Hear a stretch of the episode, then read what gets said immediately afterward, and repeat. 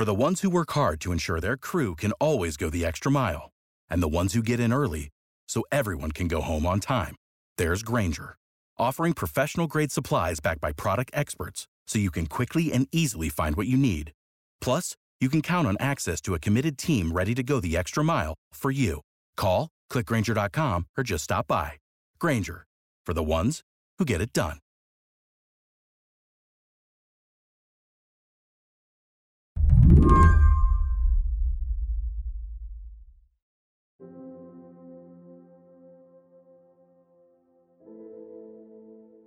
Michael J. Amy, Thomas J. Bender, Donald C. Bolton, Robert F. Bauer. This past summer, as part of a grand jury report, the state attorney general in Pennsylvania released this list Michael R. Freeman, Edward Graff, Francis J. Frumholzer. It's a list of 301 members of the Catholic clergy, all of them accused of sexual abuse. Robert E. Hannon, Edward George Ganster, James P. Hopkins, Francis T. Gillespie. Almost every instance of abuse was too old to be prosecuted. The statute of limitations had expired. Over 1,000 child victims were identified by our investigation, though the grand jury notes that they believe that number was in the thousands. And the Pennsylvania Attorney General, he made it clear this list was just the beginning. As the report reads, we should emphasize that while the list of priests is long, we don't think we got them all.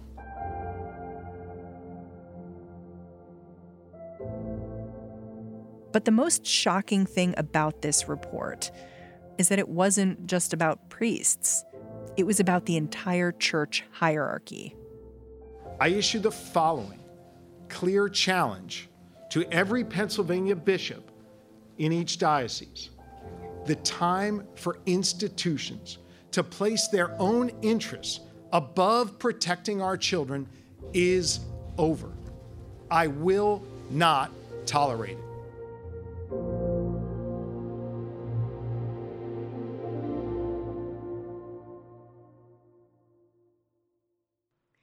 I, I guess many people assumed that the bishops were doing the right thing. Marci Hamilton was watching all this unfold from her office in Pennsylvania. She's a lawyer, a professor. She's the head of an organization called Child USA. It advocates for policies that stop child abuse. Did you hear how she said, I guess, like that? I, I guess. In all honesty, she can't fathom why people were surprised by all this. The truth is that every diocese has this problem and that the incidence looks to be about 6 to 10% of priests are guilty of sexually abusing children over the last several decades. No one had any idea about the ongoing harm and danger except for apparently the small number of people who were, you know, really closely working in this field. I mean, you've been investigating the church for years. Do you find that frustrating? It is frustrating. In, in some ways, you feel like you're talking to yourself. She says the problem's clear. It's all the same. It's the same pattern. It's top down control. It's sacrificing children's safety to the needs of powerful men. And I think finally the world responded this year and said that, well, that's just about enough of that. The Pennsylvania report set off a flurry of responses. The Department of Justice opened an investigation and the Vatican began looking for a way to intervene. Which is why last week, the Pope hosted a summit on child sex abuse with bishops and survivors from all over the world. When we first aired this episode, a few months back, the Pope summit hadn't happened yet. The Pennsylvania report still felt fresh. But our question then is the same as our question now How should we hold the church accountable? And if someone could haul the Vatican to court, what would accountability look like? I'm Mary Harris. You're listening to What Next? Stay with us. This episode is brought to you by SAP. First, the bad news SAP Business AI will not help you generate cubist versions of your family's holiday photos, but it will help you understand which supplier is best to help you roll out your plant based packaging in Southeast Asia Or identify the training your junior project manager needs to rise up the ranks. Or automate repetitive tasks while you focus on big innovations. So you can be ready for the next opportunity. Revolutionary technology, real world results. That's SAP Business AI. There are plenty of complicated ways to try to hold the Catholic Church accountable for the child sex abuse crisis. But we're going to start with a straightforward method that works change the legal deadline for victims to file lawsuits against the church. When I started in this field uh, around 2000, I couldn't understand why so few cases were ever brought. And it was almost always because the statute of limitations had expired. Our states had extremely short deadlines. In, in some of the states, a child who was sexually assaulted at age six would have until age eight to come forward. Yeah, how long does it typically take for a child to come forward? The average age of, uh, uh based on the best science we have now, the average age for coming forward is age 52. And so the statute of limitations has been an artificial barrier for justice for the vast majority of victims in the United States. Why do you call it an artificial barrier? It's nothing but a technicality. Uh, there is there are good reasons for statutes of limitations for contract claims, for property disputes, uh, but there is no statute of limitations for murder, uh, and the reason is because the victim is silenced and it's our most heinous crime. That's pretty similar to what happens with child sex abuse. States that have changed their statute of limitations are success stories in Marci's eyes. Because when states allow victims to sue for damages, a couple of important things happen. Victims get the message that they matter, and the lawsuits help shed light on how the church covers up abuse. Marci says most of what we know about how the Catholic Church deals with abuse, we know because of civil lawsuits. So we only know what we know, for example, about California because uh, they opened up the statute of limitations in 2003, and part of the settlement with Los Angeles was to release hundreds of thousands of pages of documents. That's how we learn about the reality, this denial and this cover up. Have you read all those pages?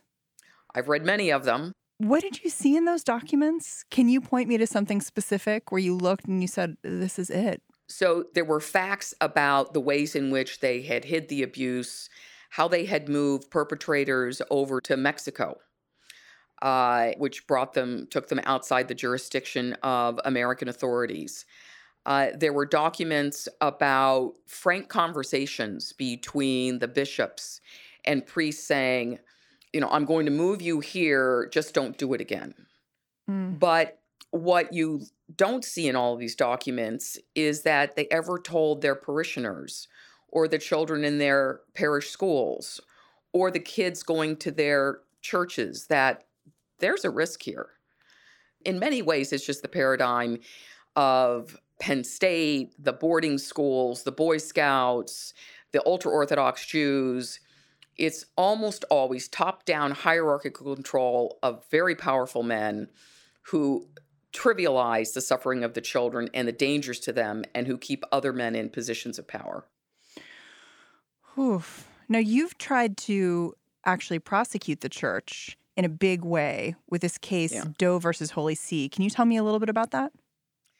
So, one of the options uh, that's out there, uh, but is a very steep climb, is suing the Holy See itself, the Vatican, for covering up abuse. And a group of us tried to bring a lawsuit, and we actually had quite a bit of success in that we argued that the Holy See, which is a country, it's a sovereign country, and so you can't sue it like you would an ordinary organization.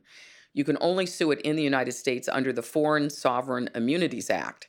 And there are all these exceptions to who can sue and who can't, and when they have immunity. This was a really troubling case because a priest that had started out in Ireland was moved to Chicago, where he abused more children and basically said, You guys knew that I would do this.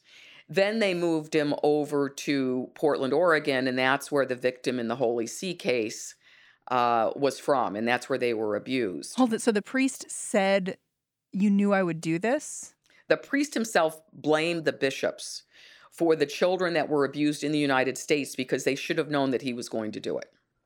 And you took the tack of saying, we're going to treat this institution as a country and go after them, I don't know, the same way you would go after who? Well, we would have preferred to have sued them as just a private institution. But because Congress recognized the Vatican as a sovereign country, there's no choice. They're like the UK and the United States and Russia. They are a country. And you cannot sue a country except through this very complicated statute. So it was it was a massive undertaking. Uh, but part of the undertaking was that everything that you file in the Holy See has to be filed in their version of Latin. is is it different from regular Latin?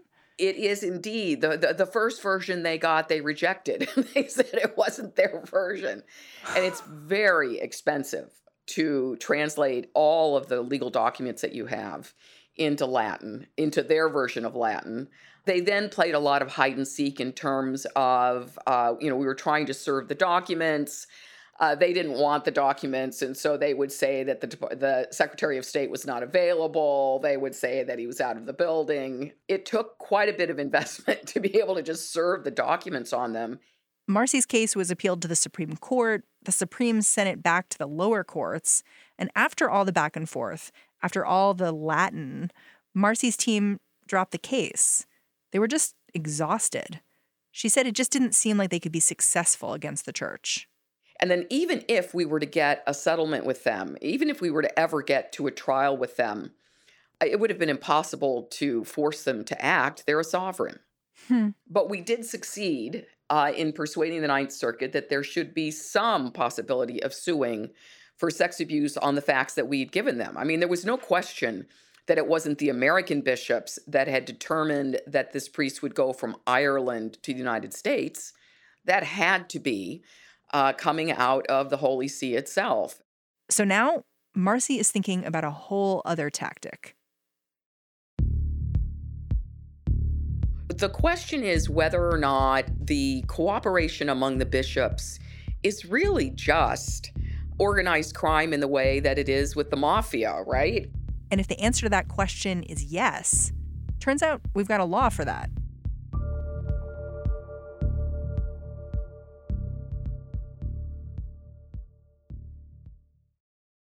After the Pennsylvania grand jury report came out, we learned that federal prosecutors were also investigating the Catholic Church in Pennsylvania. Lawyers like Marci think the feds might come at the church with the same law used to bring down the mob the Racketeer Influenced and Corrupt Organizations Act. You probably know it as RICO.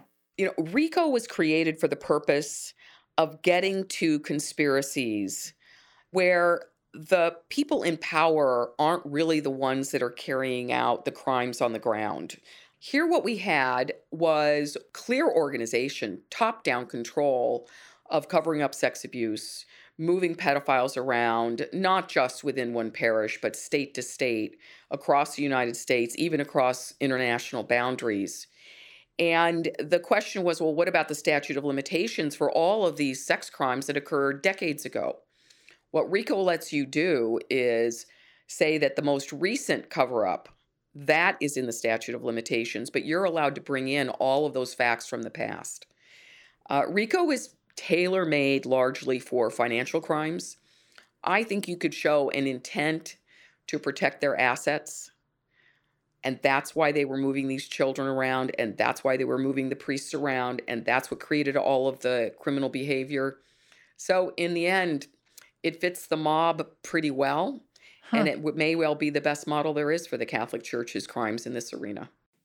What are you looking for out of this DOJ investigation to sort of see signs of where it's headed? My hope is that it will paint the picture of the way in which Catholic bishops in the United States have been working at a national level to move perpetrators around. Is there one thing you're looking for? Like, well, if they ask for financial documents, if they ask Rome to do this, then it means they're going to do that. You know what I mean? Like, is there something you're right. looking for that's like a sign of where they're going to take it? Well, what I'm looking for is any documents that involve a bishop on one side of a state line and another bishop on another side of a state line, because that's when federal crimes occur. Hmm. Uh, so long as they're only looking within one state or one city, those are local and state crimes. Uh, but for federal jurisdiction, they need movement and activity across state lines. Um, and I think many Americans will be shocked at the open communication between bishops about the movement of pedophiles across state lines. Hmm. You know, you've studied how these investigations have gone in a lot of different countries. And I wonder if you think the justice system is even the right remedy here. Like, do we need something bigger than that? So a bigger investigation, a bigger reckoning? It's my view that the insurance industry could put a stop to a lot of this, the liability insurance industry. I think that they should refuse to cover institutions that deal with children unless they pass an annual child protection audit survey. You are laying out like such an American way to do this, man. You're like, here's what we need. We're going to get him in the pocketbook. right. And, you know, why do we wear seatbelts? It's because of the insurance industry, not because anybody was dying to be taped into their seats. Uh, the insurance industry has tremendous power. If you were to tell every organization in the United States right now that deals with children that they will not get insurance liability coverage next year until they pass a child protection audit, you would see extraordinary increases in protection for children. But it sounds like what you're saying is that we're seeing this DOJ investigation. You're laying out all these tactics we could use. We could use RICO. We could, you know, see them as a sovereign and and you know take the tactics you you used with Doe versus Holy See.